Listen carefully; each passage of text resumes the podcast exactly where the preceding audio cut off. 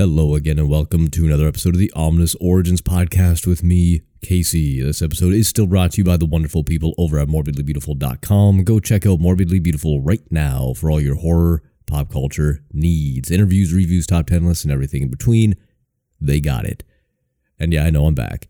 Did a little update not too long ago saying, hey, I'm going to do some more stuff. And, well, here we are doing more stuff. Although I am a little pissed off, uh, I had recorded a 30 minute episode only to realize I'd already covered this exact topic way back in like 2019, so I scrapped it, and now I'm going to do a short version of something kind of similar to the one I just recorded. Now, the one I just recorded was on exorcisms and the history of said exorcisms. And uh, yeah, back in 2019, I had already done an episode on that. And uh, I listened to it to see if it was different. It wasn't. It was pretty much all the same stuff. I even used the same sources. So, yeah. So, we're going to narrow it down. And I don't think I've ever done this topic before. I searched it in my library and I didn't find it. So, hopefully, it's not a repeat. Yay. This is going to be about the exorcism of Anneliese Michel, who many of you may know as the inspiration for the movie The Exorcism of Emily Rose. Who was she? Well, let's just kind of get into it right now. This is the exorcism of Anneliese Michel. Ominous. Ominous. It is an adjective. Sounds like someone breathing.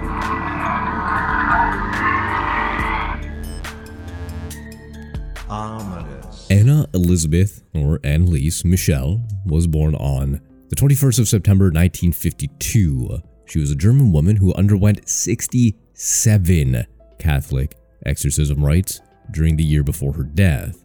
She eventually did die of malnutrition, for which her parents and priests were, well, they went to trial, and we'll get to that in just a little bit.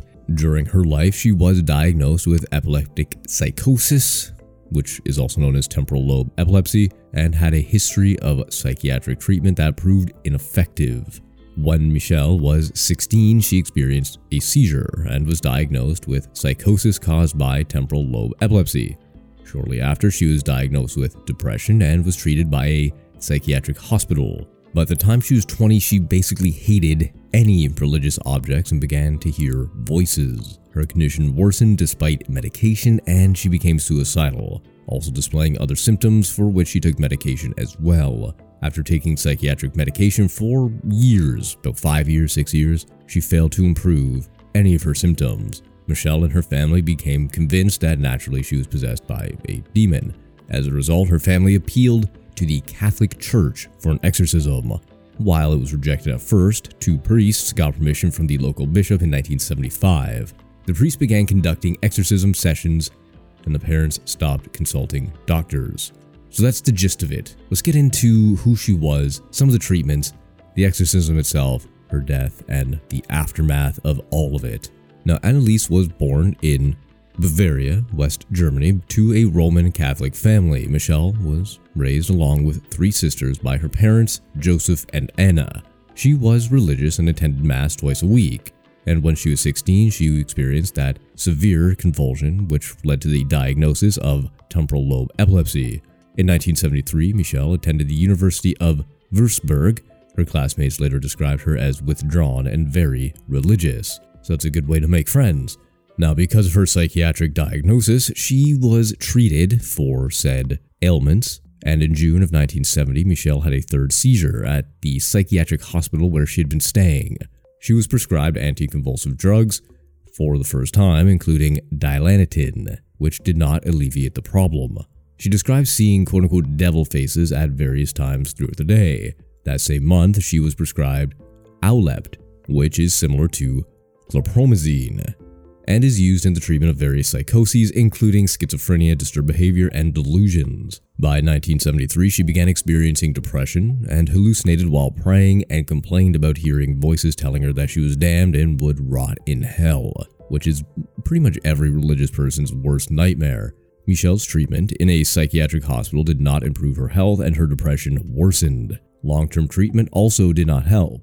She grew increasingly frustrated with her medical care after having taken tons of drugs for about five years. Michel became intolerant to Christian sacred places and objects such as the crucifix. Anneliese visited San Damiano with a family friend who regularly organized Christian pilgrimages. Her escort concluded that she was suffering from demonic possession because she was unable to walk past a crucifix and refused to drink the water of a Christian holy spring. Here's a quote from a guy called Father Ernest Alt. Quote, Anneliese told me, and Frau Hein confirmed this, that she was unable to enter the shrine. She approached it with great hesitation and said that the soil burned like fire and she simply could not stand in it. She then walked around the shrine in a wide arc and tried to approach it from the back. She looked at the people who were kneeling in the area surrounding the little garden, and it seemed to her that while praying, they were gnashing their teeth. She got as far as the edge of the little garden, then she had to turn back. Coming from the front again, she had to avert her gaze from the picture of Christ. She made it several times to the garden, but could not get past it. She also noted that she could no longer look at medals or pictures of saints they sparked so immensely that she could not stand it. She believed she brought the stigmata, witnessed by her mother and those present at her future exhumation. She also believed she could communicate with Mary, the mother of Jesus. Michel's family and community became convinced that she was possessed and consulted several priests to request an exorcism. The priest declined and recommended that she continue her medical treatment and informed the family that exorcisms required the bishop's permission. In the Catholic Church, official approval for an exorcism is granted when the subject meets some strict criteria and is considered to be suffering from possession and under demonic control. Intense dislike for religious objects and supernatural powers are some of the first indications. Anneliese worsened physically and displayed aggression, injured herself, drank her own urine, and ate insects. In November of 1973, Anneliese began treatment with Tegretol, an anti seizure drug, and mood stabilizer. I'm just gonna stop for a second. Why are all drug names, like pharmaceutical drug names, fucking impossible to say? Like reading these uh, first glance, I, I have to say it like five times before I get it right. It, just a minor point. I don't. It has nothing to do with the episode. Just little pet peeve of mine. Anyway, she was prescribed with more antipsychotic drugs during the course of the religious rites and consumed them frequently until some time before death. Despite taking the neuroleptic medications, Anneliese's symptoms worsened and she began growling, seeing demons, and throwing things. Now, here comes the exorcism part. The priest father, Ernest Alt, declared that Michel didn't look like an epileptic to him and that he did not observe her experiencing seizures because he's a doctor, obviously, right? Priests can make that distinction. I digress.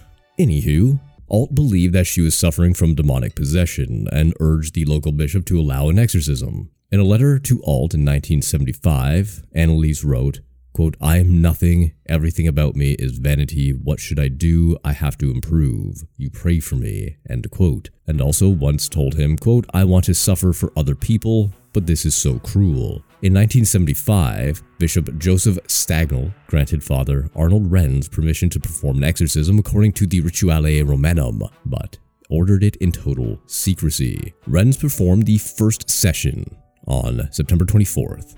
Anneliese began increasingly speaking about dying to atone for the wayward youth of the day and the apostate priests of the modern church. Her parents stopped consulting doctors at her request and relied solely on the exorcism rites. A total of 67 exorcism sessions, one or two each week, lasting up to four hours each, were performed over approximately 10 months in 1975 and 1976. Towards the end of her life, Michel began to refuse food. On July 1st, 1976, Anneliese Michel died in her home. The autopsy reported that the cause of death was malnutrition and dehydration, resulting from almost a year in a state of near starvation while the rites of exorcism were performed. She weighed a staggering 66 pounds. She suffered broken knees from continuous genuflections, which is basically kneeling over and over again to pray. She was unable to move without assistance and was reported to have contracted pneumonia as well. So, what happened? Well, obviously they can't get away with this. This is some serious stuff. Somebody died under the watch of the Catholic Church and priests performing exorcisms. So, there was an investigation and the state prosecutor maintained that Anneliese's death could have been prevented as late as one week before she died. meaning they could have saved her up until one week before she died. And then they continued to cruelly torture her before she ultimately died a week later. In 1976, the state charged Michel's parents and priest Ernest Alt and Arnold Renz with negligent homicide. The parents were defended by famed Nuremberg trials defense attorney Erich Schmidt Leichner, and the priest defense counsel were paid by the church, of course. The state recommended that none of the involved parties be jailed. Instead, the recommended sentence for the priest was a fine, while the prosecution concluded that the parents should be exempt from punishment as they had quote unquote suffered enough a mitigating legal factor in German penal law. On July 14, 1977, a newspaper article stated that two Roman Catholic priests were charged with negligent homicide in the death of Anneliese Michel, who underwent an exorcism a year ago, as announced by, I'm not even going to try to say this word, actually, I'm going to try it, Oschwimberg prosecutor. Let me know how I did with my German there. This is like 14 letters long, I don't know. So, what happens after the prosecution and the investigation and the charges. Well, there's a trial. And that trial began on March 30th, 1978, in the district court and drew intense interest. Now, this isn't stated anywhere, but I can only assume it drew a lot of interest because of the recent release of the movie The Exorcist, which, I mean, come on, the timing is incredible with that. All this took place in mid 70s. Where did The Exorcist release? Mid 70s. Just saying, could be a thing, could maybe not be a thing. I don't know. I'm just saying, just saying. Anywho, doctors testified that Anneliese was not possessed, stating that the manifestations of demonic possession were a psychological effect of her strict religious upbringing as well as her epilepsy. Dr. Richard Roth, whom Alt had consulted for medical help, allegedly told Michel during the exorcism that, quote, there is no injection against the devil, Anneliese. Schmidt-Leichner argued that the exorcism was legal and that the German constitution protected citizens in the unrestricted exercise of their religious beliefs.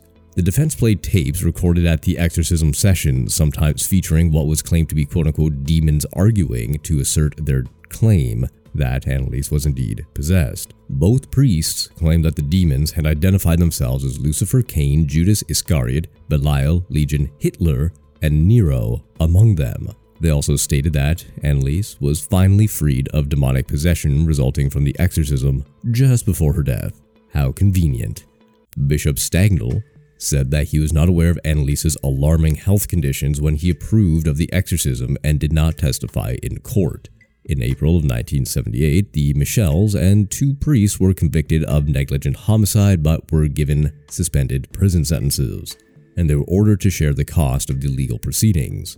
The sentences have been described as stiffer than those requested by the prosecutor, who had asked that the priests only be fined and that the parents found guilty, not punished. By approving the ancient exorcism rite, the church drew public and media attention. According to author John M. Duffy, the case was a misidentification of mental illness. In a conference several years later, German bishops retracted the claim that she was indeed possessed. So, what was the aftermath of all this?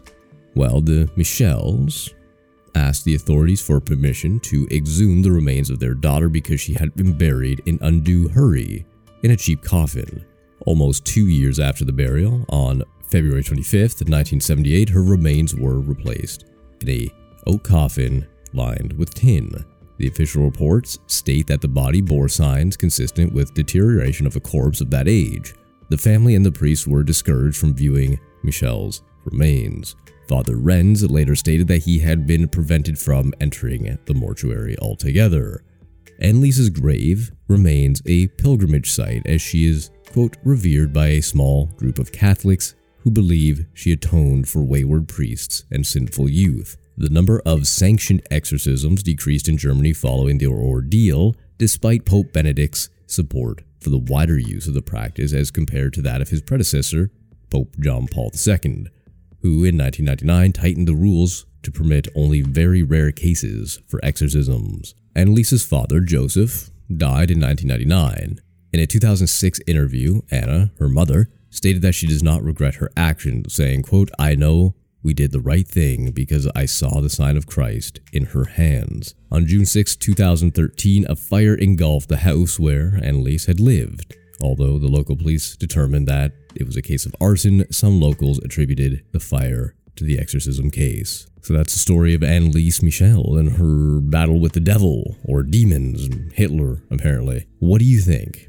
Now, I know there are some religious people out there who do believe that possession is a real thing. And there are some weird tapes and audio recordings and video recordings of people who are quote unquote suffering from possession. They speak in different voices, they speak in different languages, they speak in all sorts of different weird tones and anger and violence and just things that aren't like, well, how people should act. But mental illness is a thing that can really, really fuck with things. And I think that is usually the case. I think that is almost 100% of the case. Don't at me, just my opinion on the topic. But what do you think? Do you think exorcisms are real? Do you think possession is real and that priests have kind of superpowers to get the demon and the devils out of people? You can let me know that wherever you want to. Speaking of, that does bring us to the end of the episode. My name is Casey, and this is the Ominous Origins Podcast. If you like what you heard, please feel free to leave a five star rating on Spotify, or you can do the same thing on iTunes, Apple Podcasts, you know, something like that. You can find me on Facebook, even though I never use it, at Horror Shots, and on Instagram, which I still also never use, at Ominous Origins Pod. So, until next time.